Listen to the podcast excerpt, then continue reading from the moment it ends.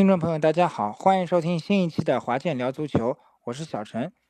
哎，今天小陈带领大家主要聊的是欧洲足球的话题啊，而不是我们目前正在进行的亚运会啊，也不是我们的国内足球啊，而是带领大家去聊聊欧洲足球的话题。那今天聊欧洲足球的话题呢，我们还是依然给大家请到了两位嘉宾啊，分别是华健和我们的小兵啊，给大家打声招呼吧。听众朋友们好，我是华健啊。今天实在没有忍住，想来跟大家一起聊一聊最近的比赛啊，所以跟小陈商量了，一下让小陈呢辛苦客串一下。哎，Hello，大家好啊，我 尽量保持冷静，尽量不骂街啊。哎，那客串代班啊，今天我们要给大家分享的是些什么比赛呢？啊，首先我们还是从英超聊起啊，呃。众所周知啊，上个周末英超联赛又是在呃暂停了一周以后啊，如火如荼的开启了。那么暂停了一周，主要是配合这个国家队的一些热身赛、一些比赛日，所以英超呢进行了一些暂停。那么这一周呢又啊重新开启了。那么这一轮比赛呢，我们首先要给大家分享的是曼联的比赛啊，曼联啊在呃自己的主场啊，我们可以说是梦剧场啊，呃是输球了。啊，输给了布莱顿，啊，是一比三的比分。那么，输球的原因呢？啊，有很多啊，咱们可以找出十种理由，甚至八种理由。那么归根结底呢？呃，不知道两位嘉宾认为曼联输球的原因是什么呢？小小兵先来吧，曼联球迷。哎呀，什么时候我我我也有一次这个嗯赢球我来夸的待遇哈？我。呃，其实就是对，就是打破了特拉福德连续三十一场不败的这个记录啊！梦剧场那天变了一场噩梦啊。呃，就是曼联现在的问题是，我认为就已经进入一个。那天我发了一篇这个转了一篇文章，我就写了，嗯，感觉问谁谁都无解啊，问谁谁也找不到那个答案。嗯，作为这个红魔球迷，我找不到啊。这个媒体去问滕哈赫，我觉得他也找不到。滕哈赫去问老板，我我感觉可能老板也找不到。嗯，很无奈。嗯嗯，我我说实话，这个比分让我还蛮意外的。呃，我坦白的讲，我是从下半场开始看的。我上半场呢，因为正好那天有一个外出任务，回到上海其实已经是呃差不多接近小十点了，呃少那个时候呢已经是呃落后了，已经是落后了，呃那我打开之后呢，就是我我刚刚打开啊，就立马被布莱顿进了一个球，应该是格罗斯啊，如果没有记错的话，应该是格罗斯啊，然后后来呢？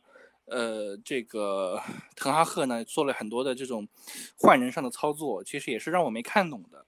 那么上来之后呢，呃，就果然又丢了一个啊。但是最后那个小将汉尼拔啊扳回一个，这个也是个世界波，我觉得算是挽回一点颜面吧。嗯，但是这个比分确实让我很意外。我觉得布莱顿虽然是一支黑马球队，但是跟 Big 六的球队其实。从本质上来讲，还是有蛮大差距的，所以我其实从当时的心情来讲，呃，我不太能理解。但是如果回想一下的话，我觉得也能理解吧。比如说，呃，像这个，呃，瓦拉内啊，瓦拉内是这个曼联的一个后防线的定海神针吧。我我相信这个小兵应该是很同意的。呃，但是他一直是缺席嘛。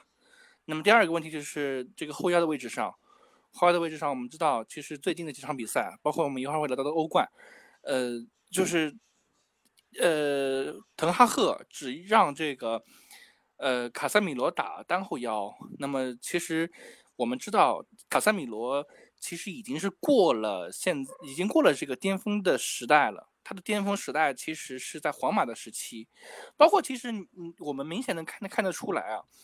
呃，卡塞米罗就是今年的整个表现，其实跟去年比都有下滑啊。我我我虽然不是曼联球迷啊，但是这是我的一些观察。我等会儿小兵 可以再进行聊聊啊。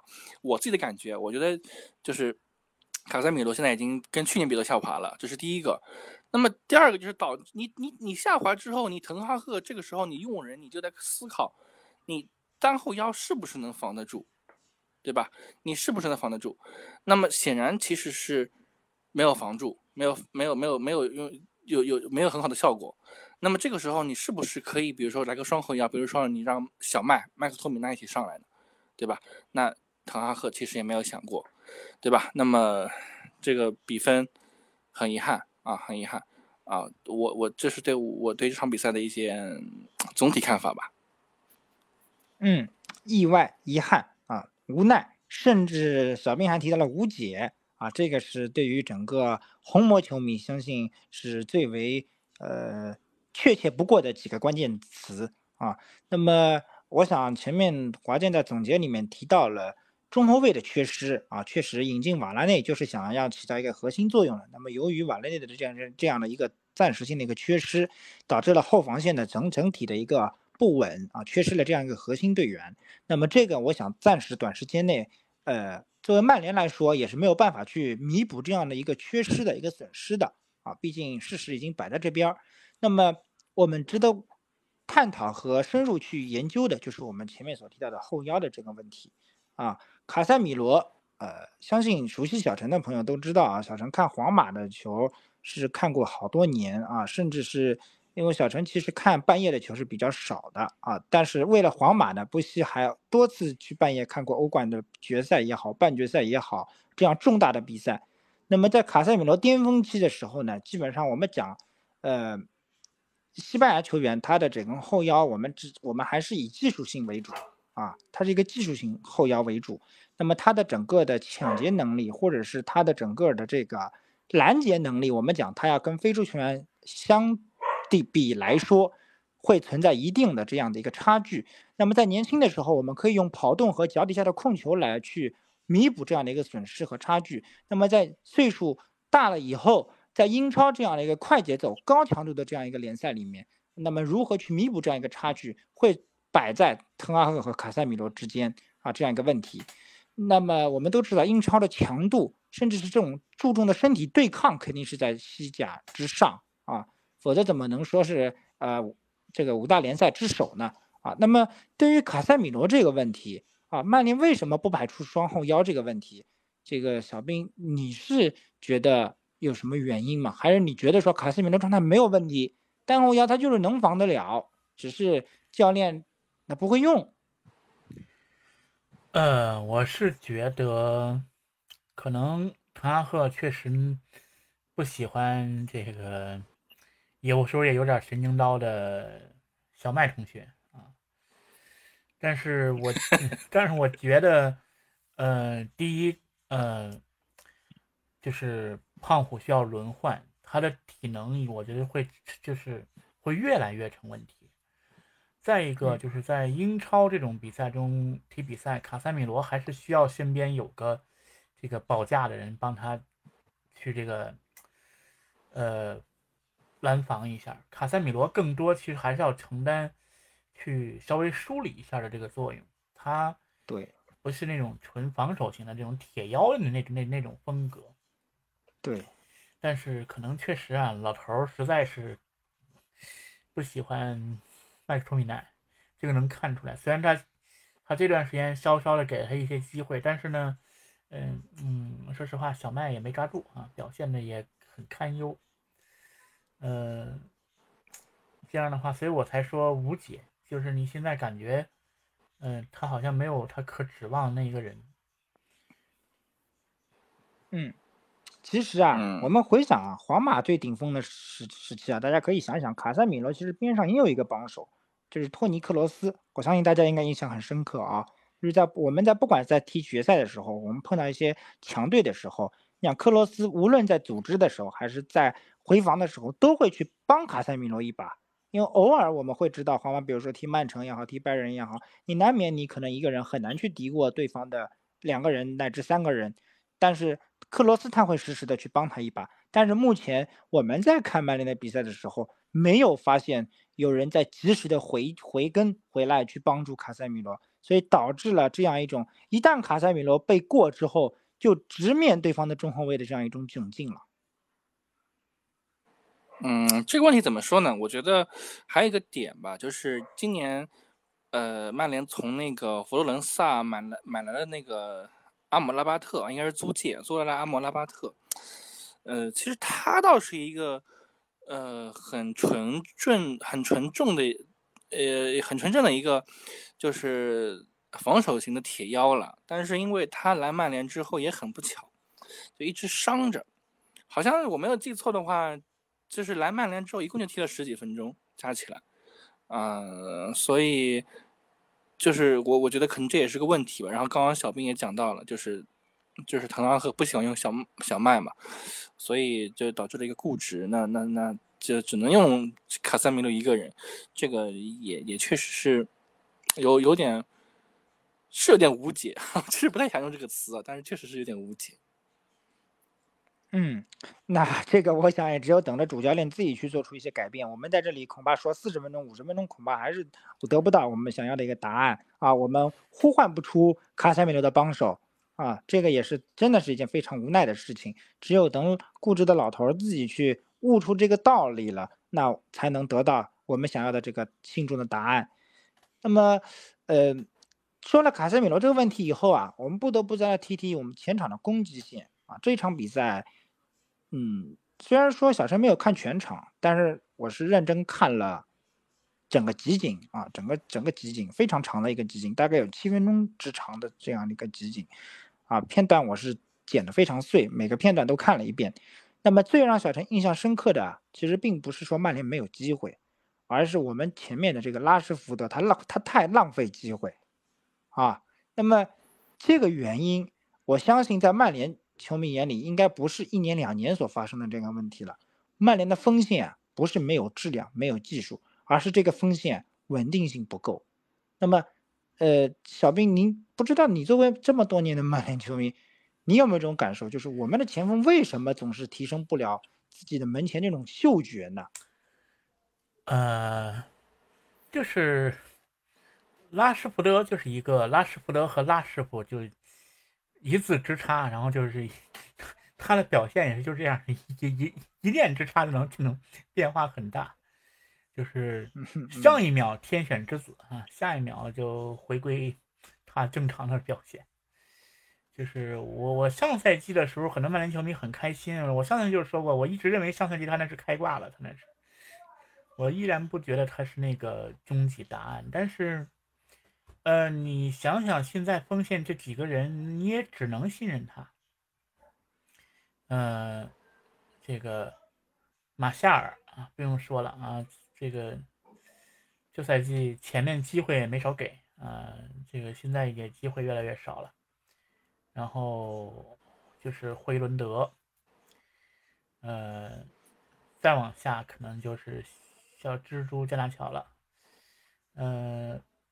这个，你感觉就这些人没有一个能看大任的，你还是只能指望这个拉什福德，只能指望他再有那样的突然这个，呃，天天眼开了那样的表现。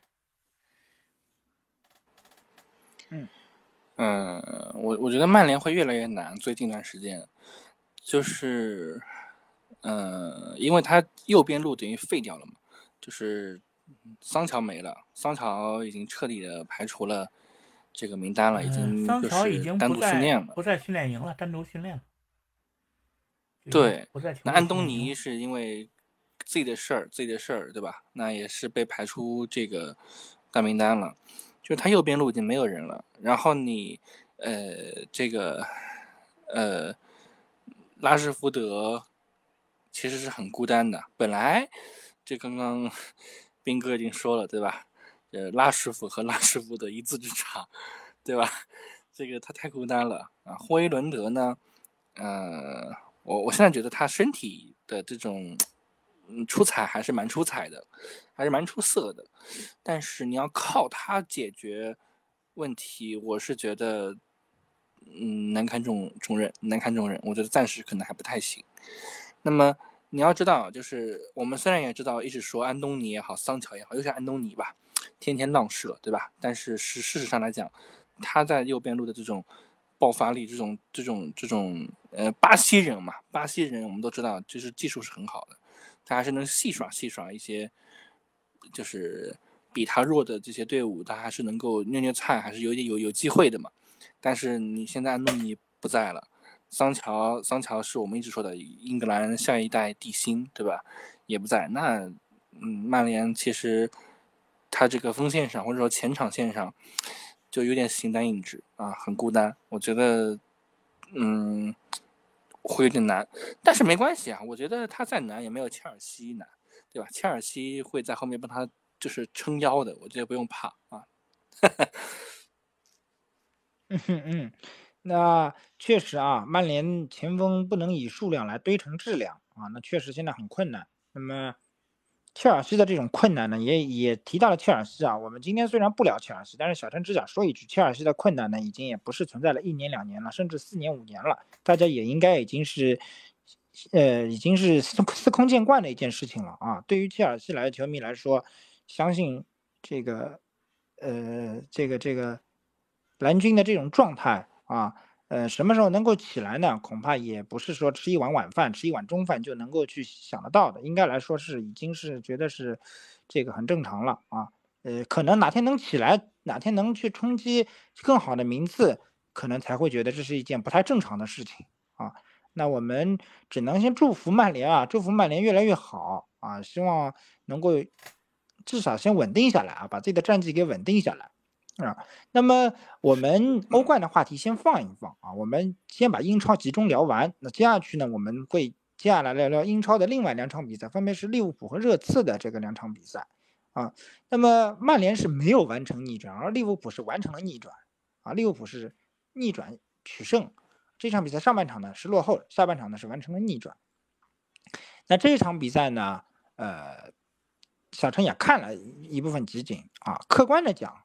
啊，利物浦从从小陈的角度上来说，踢的也并不是说是英最好的一场联赛啊，本赛季英超最好的一场比赛，也是磕磕绊绊啊。那么本轮其实我们可以总结出一个概念，就是呃几大豪门呐，除切尔西以外啊，几大豪门，曼城啊，呃曼联我们刚刚提过了就不说了，像利物浦啊，踢的普遍都是磕磕绊绊，那。可能也受到了一部分欧洲赛事的这样的一个影响啊，国家队的影响。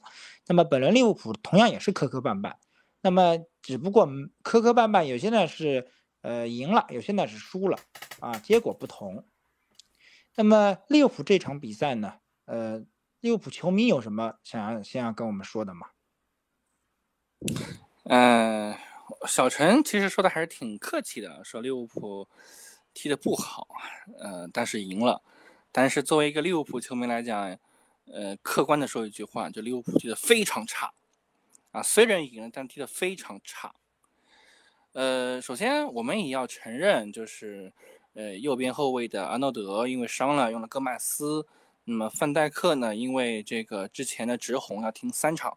那么中卫先用的是马蒂普和这个呃，零一年之后出生的宽萨啊，宽萨是一个。利物浦自己的青训啊，那么确实我们可以很明显的感受得到，就是没有了范戴克的助阵的利物浦的后防线，那简直是一团糟，简直是一团糟啊！完全可以用这个词来形容，一团糟。毫不客气的说，就是一团糟。嗯，就是好像说没有范戴克，就是他就不会防守了一样的，真的是像不会的防守了一样的。呃，所以我觉得上半场就是以狼队的攻击线，就是你让利物浦不丢两个、三个，我觉得已经是很、很、很、很、很那个啥了，已经就是已经很、很运气很好了，对吧？我觉得理想状态像利物浦那天这个、这个、这个后防线，我觉得上半场丢两个、三个是一个非常非常正常的事情啊。那么这个。我们也一直说范戴克这个年龄大了，现在这个下滑很厉害，但是确实在和不在的区别太大了啊。那么这是第一个关于后防线，中场呢，呃，说实话，中场这一场比赛我们一直很很受表扬的这个麦卡利斯特啊，这个呃，球权的丢失是相当厉害，啊，就是好几次都被这个对方狼队硬生生这是抢断啊，呃，所以后来下半场就被换下了啊，就是立刻上了这个迪亚斯，就基本上又打了一个 近似于四二四的阵型啊，所以让我觉得 这个后防线不行了，只能靠攻击来来来来来弥补啊。这是那么这个是中场的问题，那么中场问题还有一个人就是远藤航，远藤航，我们看上去好像说在拜仁的时呃，在这个呃斯图加特的时候，好像踢的挺好的，好像说是什么德甲呃什么抢断榜啊、防守榜啊，都是什么名列名名列前茅的，就是第第二、第三、第四、第五、第六这种排名，对前六吧，前六排在前六，但是呢。在英超之后，我其实感觉到还是水土不服，还是明显的水土不服。呃，而且利物浦买日本球员啊，就普遍用不来。这扎叔对于日本球员普遍用不来，包括我们之前说的这个呃买的这个南野拓实在利物浦啊是个锋线球员，他在利物浦也踢不来，也踢不好。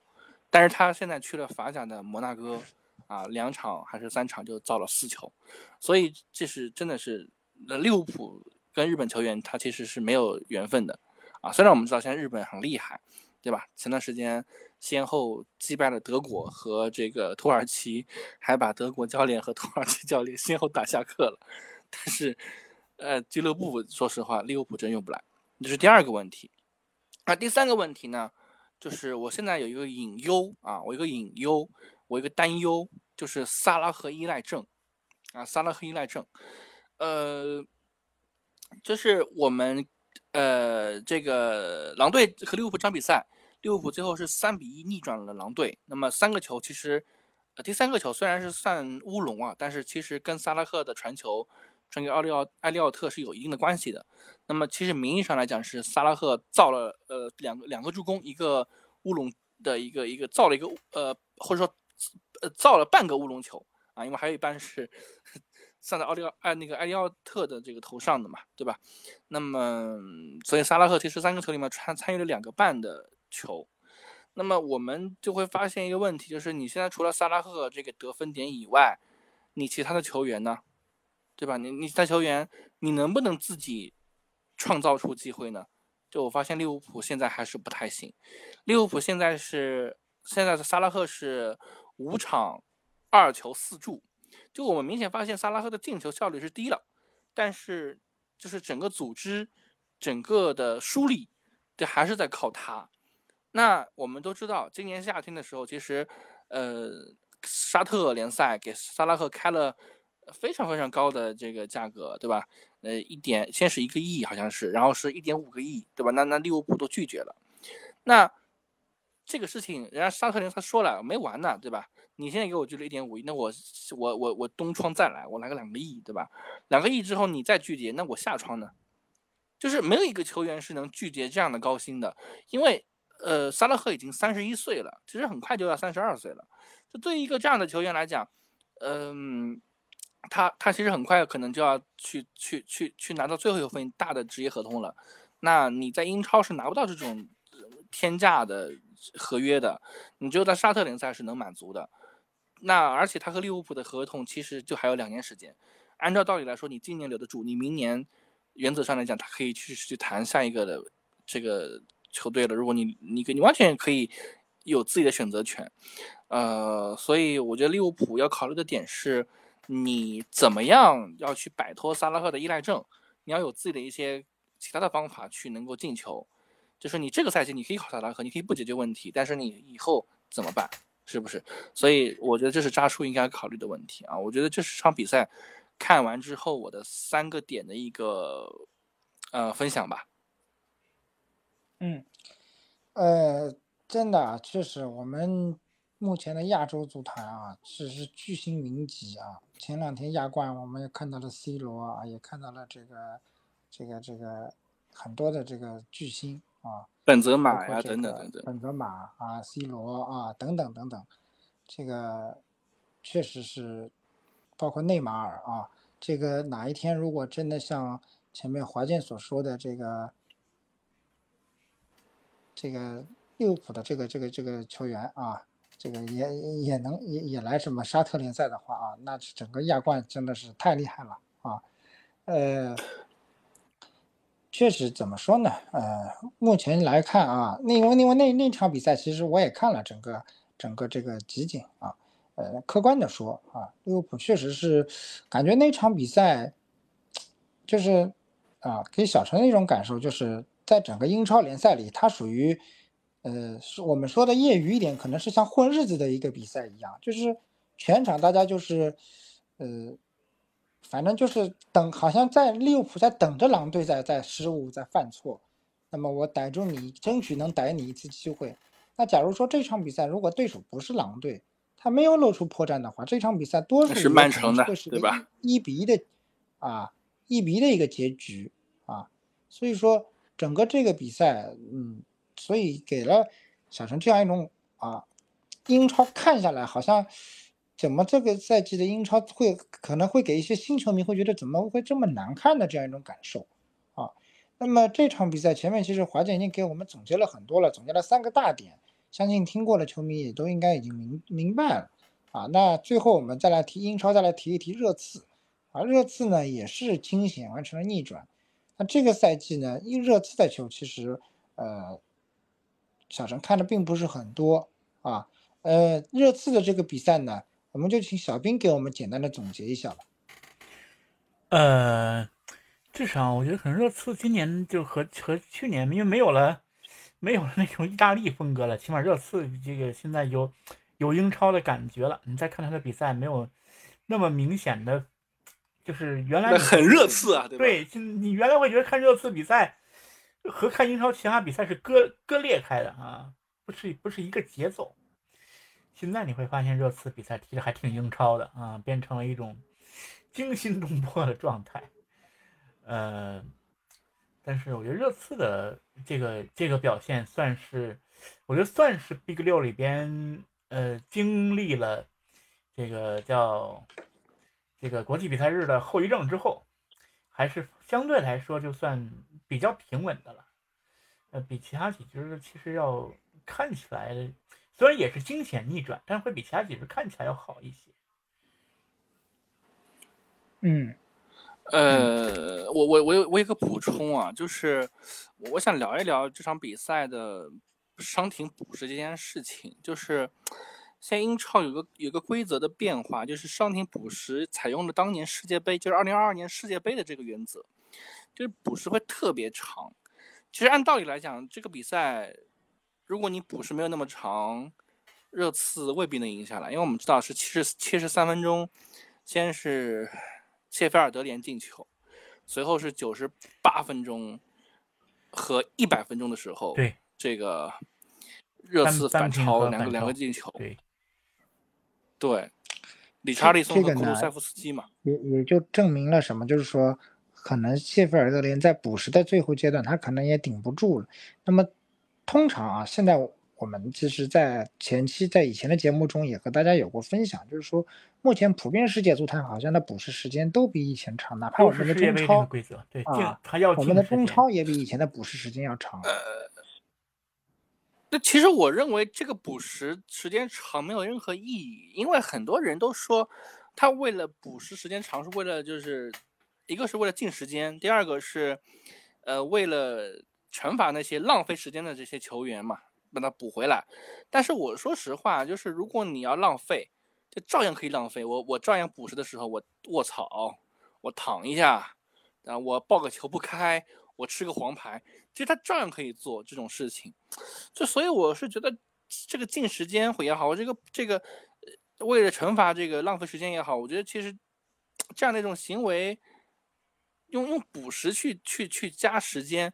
其实我觉得没有什么意义，这是第一个。第二个，其实我会觉得可能会让很多比赛变数很大。就是我们当然从球迷来角度来讲，他这个比赛会很好看嘛，对吧？因为有有逆转，对吧？呃，你像这次这场比赛就很经典嘛，对吧？九十八分钟、一百分钟就很经典。但是你说从公平性上来讲，公平嘛，我也不是很认为。嗯，但是就是呃，我们其实从普通的球迷角度来说啊，现在的裁判普遍的判罚尺度就是，你在补时阶段如果还是拖时间，就第一时间拿出黄牌作为予以警告，那么一般的球员可能他就不会再拖时间了啊，他就会有些心理上会有些忌惮，然后呢再把换人的时间也好，怕发黄牌的时间也好，全都给他补回来。直至最后可能到了，甚至某些极端的时候，到了一百零一、一百零二分钟的时候，再把比赛给吹停，这个确实是一个普遍现象啊。那么怎么说呢？呃，每个人都有每个人的想法啊。有些人觉得，在对于还落后的一方来说，最好补十分钟、十五分钟最好，补的时间越长越好。那么我越长就越能看到希望。而对于领先的一方来说，啊，我就觉得。甚至我一比零领先，我就会觉得，哎，快点结束吧，啊，尽量能越早结束越好。所以说，确实是也是一个，呃，很为难的一件事情啊。那么英超的话题呢，我们就先暂告一个段落啊。接下来我们来聊聊欧冠这块儿。那么欧冠啊，首先这一轮欧冠呢，大部分的比赛还是强弱比较分明的啊。我们呢也不在这里给大家过度的赘述和总结。啊，这个欧冠这一轮怎么怎么样，集体怎么样啊？大大家大家可以去看看结果就知道，很多比赛其实都是，呃，在我们的正常预估值范围之内的啊，基本都能取胜。那么唯独有一场焦点战，就是拜仁和曼联这场比赛啊。这场比赛呢，确实是本轮欧冠应该来说是最精最精彩的一场比赛啊，最精彩的最精彩的一场比赛，也打出了一个高比分啊。那么。还是不得不回到曼联的这个问题上，还是苦于防守不佳，进攻有点力量啊！不，你不能说进攻不利，毕竟打入三球了，进攻是有点力量了，但是防守呢不佳啊，在拜仁的这个面前呢，丢了四个呢，恐怕还是防守线的问题。那前面我们聊过了进攻了，聊过拉什福德在进攻线上，呃，在踢布莱顿的时候表现不佳的这样一个问题，也分析了曼联目前进攻线确实缺人这样一个窘境。那前面防守。我们也提到了瓦拉内不在的这样一个情况，那么咱们再怎么说丢四个球是不是也不太应该呢？那这个比赛我们要不再从防守的角度给拜给曼联来想想办法，是不是真的除了瓦拉内以外，曼曼联在后场是就是没有人了呢？小兵，您给曼联的防守想想办法，咱攻不进，但不能守不住啊。呃，对这个比赛，就是你就会发现。瓦拉内的重要性是多么的不可不可或缺，你就会发现林德洛夫站在那儿是多么的难堪大用啊！当然还有还有奥纳纳那个，呃，就是哦，那个失误真的实在是不可理解。我觉得就是，但是你要放想念德赫亚了，对，但是你放在奥纳纳身上，你会觉得也不奇怪。一个这个他也属于这个。呃，人神随时切换的 这么一个角色，他后面其实也付出了不少这个必进的这种这种，但是你确实不能接受，就是你会发现门线上这样的失误在德赫亚身上其实是很难出现的，呃，但这也没有办法，这个也属于老头的选择，他他呃，就他的理念是不能接受德赫亚那样的门将的，嗯。那我们盘点一下曼联的后场吧。前前面前场我们其实也给大给大家盘点了曼联前场目前所遇到的问题。你比如说我们的前锋啊，我们也只能相信拉什福德啊，我们其他前锋一字排号都不行啊，包括我们的曼联的边路啊，还有因为个人原因而不能参赛的，还有因为已经被逐出这个训练场的这样的队员。那我们的后场目前看来啊。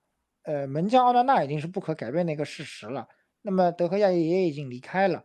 那么从中后卫的角度上来说，瓦拉内不能上的情况下，我们只有林德洛夫可以去替换嘛？我们没有更好的这样的一个中后卫或者后场球员能够再来打。哪怕我能不能去尝试一下三中卫阵型呢？你们觉得有这个可操作性吗？这其实现在只有林德洛夫、利桑德罗和马奎尔。嗯，那马奎尔你敢用吗？呃，基本上就是林德洛夫和利马。嗯，那那假如说我打三中卫，咱们敢不敢让马奎尔去打一个，比如说拖后的中卫，或者是左边的这个中卫，乃至右边中卫呢？如果你们俩是球迷，你敢不敢用呢？嗯，小我我我觉得很难啊，因为现在曼联连右边后卫这个万比萨卡也伤了，对，也伤了。对啊，你现在如果你用三个中卫，那你右边会用谁呢？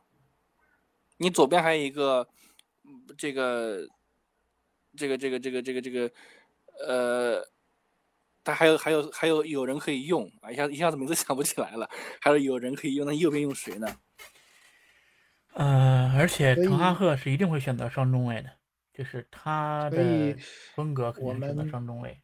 我们不能用说四个丢四个球，像痛打落水狗这样来形容，可能难听了点。但是我们确实，如果说这场进攻还算在线，假设这场进攻和打布莱顿那场进攻都是一样的话，那我们或许就是一比四，甚至零比四这样的比分就会呈现在我们球迷面前，呈现在我们的视野面前。所以说。整个三比四或许还好听一点啊，咱就像进攻大战一样，你进一个我进一个，对吧？但是可别忘了这场比赛咱们可是零比二起步啊，是吧？所以说整个其实对我们来说怎么追都是不利的。所以说，呃，曼联现在目前是防也防不住，攻也是状态不稳定，这个确实是非常困难啊。那拜仁呢，目前是德甲霸主，通过这场比赛我们就会看出来了啊，虽然是防守有缺陷，但是我用攻击力来补。啊，没有问题。那么拜仁目前的防守，看来啊，这场比赛也是出了问题了。那么在德甲联赛里，或许他这样的防守呢，是不足以撼动这个德甲的，就是他在德甲的这个比赛中呢，他这样的防守线的状态呢，别的球队是不足以撼动他的。除非呢，多特蒙德啊，可以可的可以去尝试一下撼动一下以外，德甲的竞争力来说，这样的防守状态和质量是不足以撼动拜仁。所以说，嗯呃，我相信啊，也给拜仁提了个醒，就是说曼联目前以曼联这样的攻击力，都能让拜仁丢三个球，啊，呃，确实拜仁也要去自己好好的做一下反思。那我们这边两位球迷对拜仁有什么可以说的吗？呃，我我其实还想补充一点拜仁的这个事儿，呃，拜仁其实讲一点不客气的话来说，我觉得图赫尔的能力。呃，还不足，还不如之前的纳格尔斯曼。嗯，图赫尔上任之后丢球已经成了一种常态化了。其实小陈说的没有错啊，确实，这个拜仁在德甲上，他还能够有这个称霸的这个这个可能性。但是你说他百分之百能称霸吗？也没有。我们上一场比赛拜仁踢勒沃库森啊，就是这个阿隆索。带的这个队伍就把拜仁给拉下神坛了，二比二啊。那么，呃，这个这个这个欧冠踢曼联都能被进三个，这可见图赫尔就是对于防守的这种执教，对于防守的这种理念，就是就是让人感到堪忧啊。而且，其实我们知道上个赛季多特蒙德自己这。不争气，如果争点气的话，其实拜仁就是四大皆空啊，四大皆空。所以我不认为拜仁他依然能够有争霸的这个实力，只能说他能够有百分之七十到八十的这个争霸实力，就是我不认为他能百分之一百的争霸，霸住那个位置。我觉得其实现在的拜仁没有这个能力，呃。就是你只你你你你你可能得用进攻啊，以攻代守啊，因为凯恩确实现在去了拜仁之后啊，整个能力很在线啊，很在线，没有记错应该是已经进五个球了吧啊，所以而而且还有助攻啊，所以呃，我觉得嗯，其他的几个人像德里赫特这些人，我觉得是难堪。大用难看大用啊！我觉得那就看下去吧，拭目以待吧，看看小兵怎么看。呃，对，其实包括这场欧冠，其实呢也确实拜仁不得不说这个，嗯，虽然丢了三个球，但是这个沃尔赖西发挥还是很出色的。嗯，否则其实可能一上来就曼联就先领先了。这个因为开场就是乌尔赖西的一个神扑。呃，他在德甲呢，确实有决定性的实力。呃，就是打，除了可能除了打这个呃多特呀，呃像莱比锡呀、勒沃库森这样的球队之外，他剩下可能确实有决定性的实力。我觉得会导致他的这个呃本身的防守的强度是是这个上不去。呃，整个。变到这个欧冠这种节奏的时候，你会发现他这个防守强度还是偏松散一些。呃，我觉得拜仁后面反正他还有他还有很多比赛，后面还有这个在慢慢打磨的时间。毕竟人家前场有哈里凯恩，前场属于我起码可以比你多进一个啊。但是但是我觉得后场还有打磨的空间，可以再观察一段时间。嗯。确实啊，德甲联赛所给我们呈现的一个特点就是，很多球队跟着跟着就会掉队，就像一根绳子一样，会跳着跳着会断了，啊，这个就是德甲联赛给我们球迷所呈现的一种观感。你比如说多特，咱看着看着觉得，哎呦，多特不不错，能咬住，但是关键时候怎么就突然就掉了，绳就断了？这个呢，就给了拜仁，好像就是给了他一个扩大领先优势的这这样的一个机会。有的时候咱也并不是看到，就像华健所说的，咱并不是说看到拜仁上赛季踢得有多好，但就是多特自己怎么顶不住了。这样的机会，这样的情况在德甲联赛里其实发生了不止一次两次了。所以说，整个德甲联赛目前所呈现的这种第二名在追逐第一名的这种竞赛的过程中啊，拉体能的这种过程中，好像显得是体能不足啊。这个是很多德甲球队所遇到的面临的一个问题。那么本身拜仁的实力就强劲。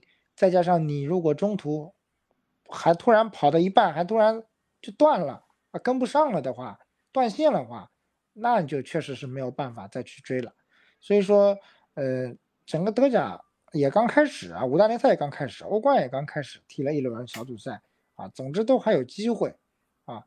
那么，嗯，接下去呢，其实我们还有啊两个点想要给大家去。提一提啊，也是华健在节目开始录制前给我提到，说呃想要说一说这个欧冠的皇马啊，呃说一说小陈相对比较喜欢的皇马啊，因为皇马目前正在年轻化重建的这样一个道路上，很很坚实的在迈进啊，在走着啊。虽然说欧冠第一场皇马也没有，呃小陈也没有看，包括西甲小陈也也没有重点去看，但是确实目前来说。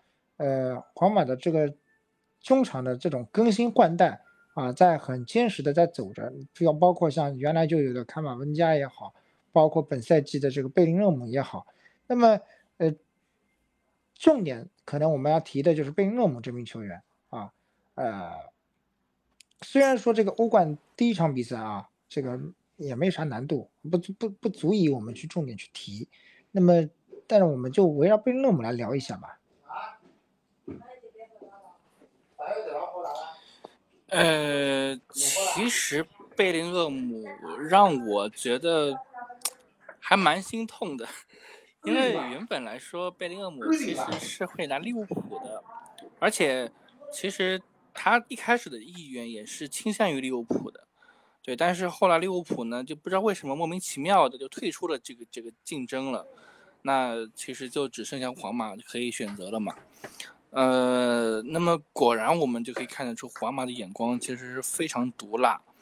我们知道啊，就是一他是一个中场的梳理型的球员，现在是二十岁，啊，他在西甲居然已经他已经成了一个，就是我们可以说他他已经不是不再是一个中场，已经看上去是一个前锋球员了，就他有那种杀手的本质的这种这种这种能力，啊，这已经进了。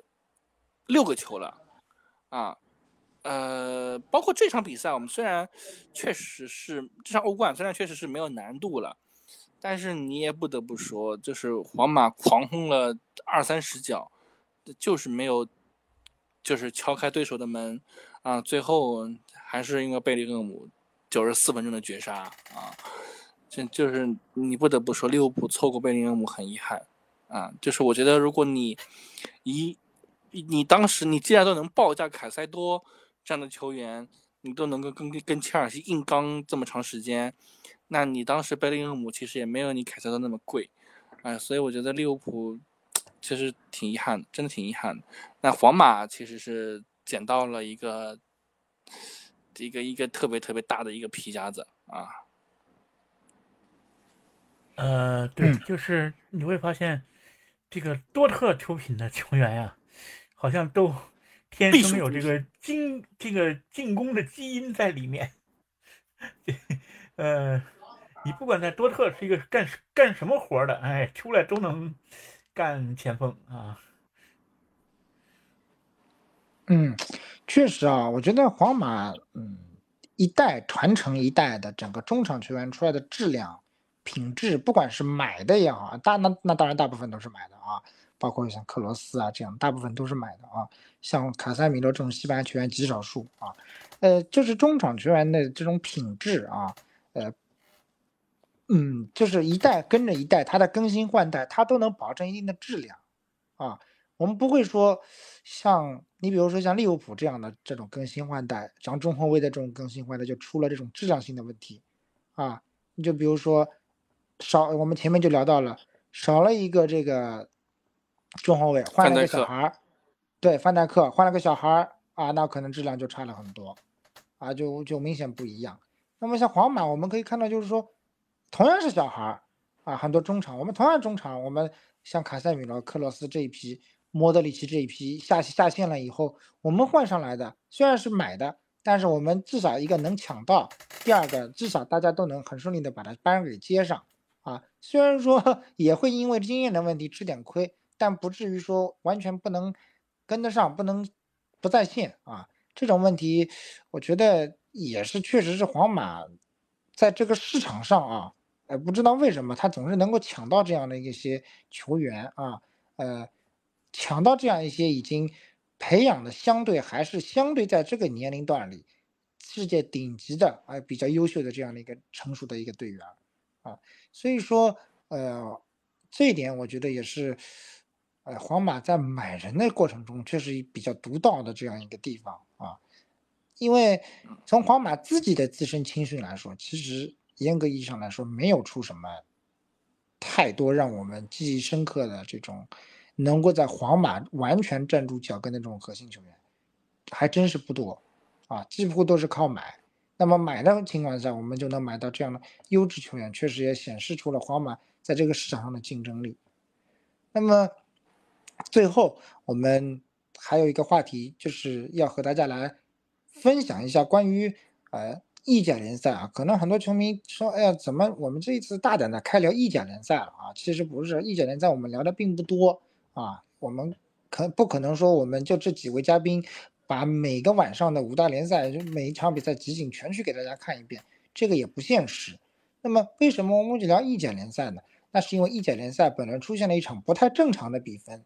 啊，不太正常的球球赛是国际米兰居然五比一大胜 AC 米兰，我相信这样的比分，作为呃不是米兰球迷也不会想到啊，意甲联赛里面很很少出现这样子悬殊的比分啊，尤其是在米兰德比中啊，如果你说是呃一支差距很大的比比比分，我这一轮还看到了一场七比零，我不知道我有没有记错啊，看到好像有啊没记错七比零，对罗马，对我罗马七比零。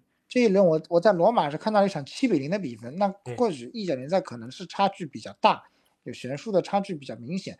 但是再明显的是比分，在国米和 A 米身上踢出五比一，恐怕再踢十场都不一定有这样的比分。你们给我们简单的解析一下，分析一下，怎么会这种问题会发生呢？像假球啊，说的难听，说的这个说说的我们说的开个玩笑，像假球啊。哎，我我先简单说两句吧，一会儿小兵说，因为小兵是 AC 米兰的球迷啊，我们今天还是有 AC 米兰的球迷在的。哎呀，我觉得今天让小兵来录节目有点残忍，就是 双重打击。可是一个羊薅羊毛啊，对吧？下一次，下一次那个等艾米和和这个曼联都赢了，小兵就开心了啊。呃，说实话，我觉得 AC 米兰。这个比赛能够丢五个球，呃，有点意料之外，但是好像也能理解，因为今年 AC 米兰的补充的人选其实并不是很好，并不是补充的特别好啊。我的理解啊，一会儿小兵可以反驳我，因为我其实对 Amy 不是很了解。嗯，我但是我自己的观察来讲，我觉得今年今年今年 Amy 其实补充的球员并补充的不是很好，包括他们其实之前很看重的那个。呃，小图拉姆啊，最后被国米截胡了。也正是因为国米截胡了小图拉姆，啊，这一场比赛里面，小图拉姆的这个爆发其实是相当相当之就是精彩的。应该说是一个，应该说这场比赛能够有这么一个大比分的出现，小图拉姆的小图拉姆是功不可没的。虽然他只进了一个球啊，嗯，但是确实他的穿插、他的跑动其实是。呃，很好的。那么第二个就是，我觉得 AC 米兰还是一个呃选择性上的的一些小偏差吧。就是呃，他想我已经丢了两个三个了，对吧？那我就继续往外攻啊。那国米是一支，至少在这场比赛里面，他其实是做了一个防反的一个一个一个一个一个一个一个一这样的一个一个姿态嘛，对吧？呃，他就是全程不出来，对吧？就是不出来，就跟你打一个打一个打一个，最后这样的一个比分。所以我觉得这也是，呃，艾米的教练就是就可能觉得说我就是破罐子破摔了吧？我觉得是，对吧？我丢两个了，那我反正也丢了，那我就再再再继续攻吧，对吧？丢两个也是丢，我丢三个也是丢，然后最后丢了五个。从比分上来讲很难看，但是从从整个结果还有整个呃人员的悬殊上来讲，我觉得好像也似乎在理解和情理之中吧。啊，我的感受啊，看看小兵怎么看嘛。作为 AC 米兰的球迷，哈哈哈呃，就是就是经常说，就是一年可能打隔壁这两场比赛就是。最最关键的啊，这你这一年可以不拿冠军啊，你不能这个被隔壁打的太惨啊，不能输国米啊。对，但是呢，所以可能也就是这个原因吧，我觉得这个皮奥利的战术偏激进了一些，他太想一一下把这个国米就直接按倒。嗯，还有就是不得不说，托纳利的离开对米兰的损失还是非常大。嗯，这个就不得不不得不提踢欧冠的时候，其实，呃，圣西罗还是给了托纳利足够的掌声啊。嗯，米兰补强这块是这样，补强这块最大的补强就是普利西奇嘛，就是普利西奇嘛。嗯，然后这个中锋从，呃，大锋先退役的伊布换成了大吉鲁，嗯。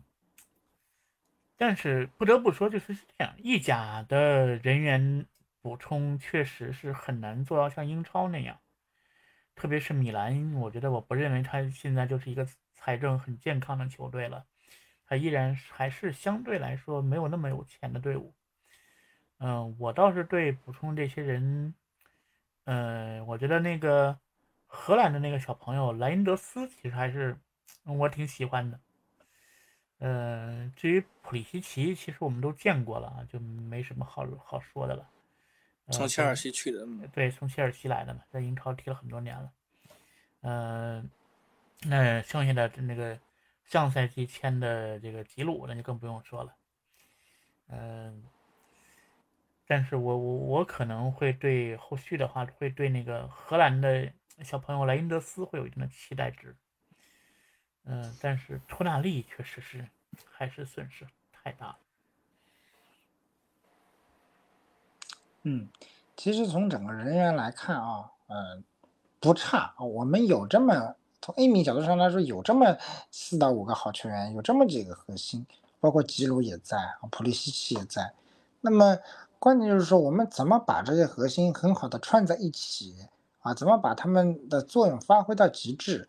啊，我相信 AC 米兰的实力肯定不是一比五这样的一个比分，这个肯定是不是这两队的真真实水平啊？相信第二回合的较量啊，应该会给我们奉献出一场更高水平的较量。我觉得这不是一场高水平的较量，一比五，这也不是一个正常比分啊！也相信 AC 米兰能够调整好状态啊，在接下去的比赛里面拿出让我们更有信服力的这样一种比赛状态啊。那么最后呢，小陈还要再给我们的整个啊关心我们中国足足球的球迷再做一个简单的这样一个告知吧啊，因为亚运会的原因呢。我们中超联赛的接下去的几轮比赛呢，将不再给大家做这样的一个录播啊，因为我们都知道，全国目前的眼光都聚焦在亚运，我们的习总书记也将去杭州去参与亚运会的开幕式啊，所以说我们的眼光也不再聚焦到中超赛场啊。目前整个中超还剩余四到五场比赛，基本上上海海港的冠军已经拿在手里了啊，已经没有办法去从手中给他抢夺回来啊，所以说我们目前的。主要精力还是放在亚运队身上。那么我们也祝愿啊，国足亚运队取得啊良好的成绩啊。呃，我记得我们的久尔杰维奇主主帅曾经说过，我们要踢满七场比赛啊。我们希望国足亚运队能够去踢满七场比赛，能够冲进四强，甚至乃至最后的决赛啊。呃，同样也希望其他我们的亚运健儿能够取得更好的成绩啊，为我们祖国啊增添更多的金牌啊。呃，那么以上就是我们本期节目的全部内容啊！再次感谢您的收听啊，也是谢谢小兵和华健的做客。那我们下一期节目再见吧，拜拜，拜拜。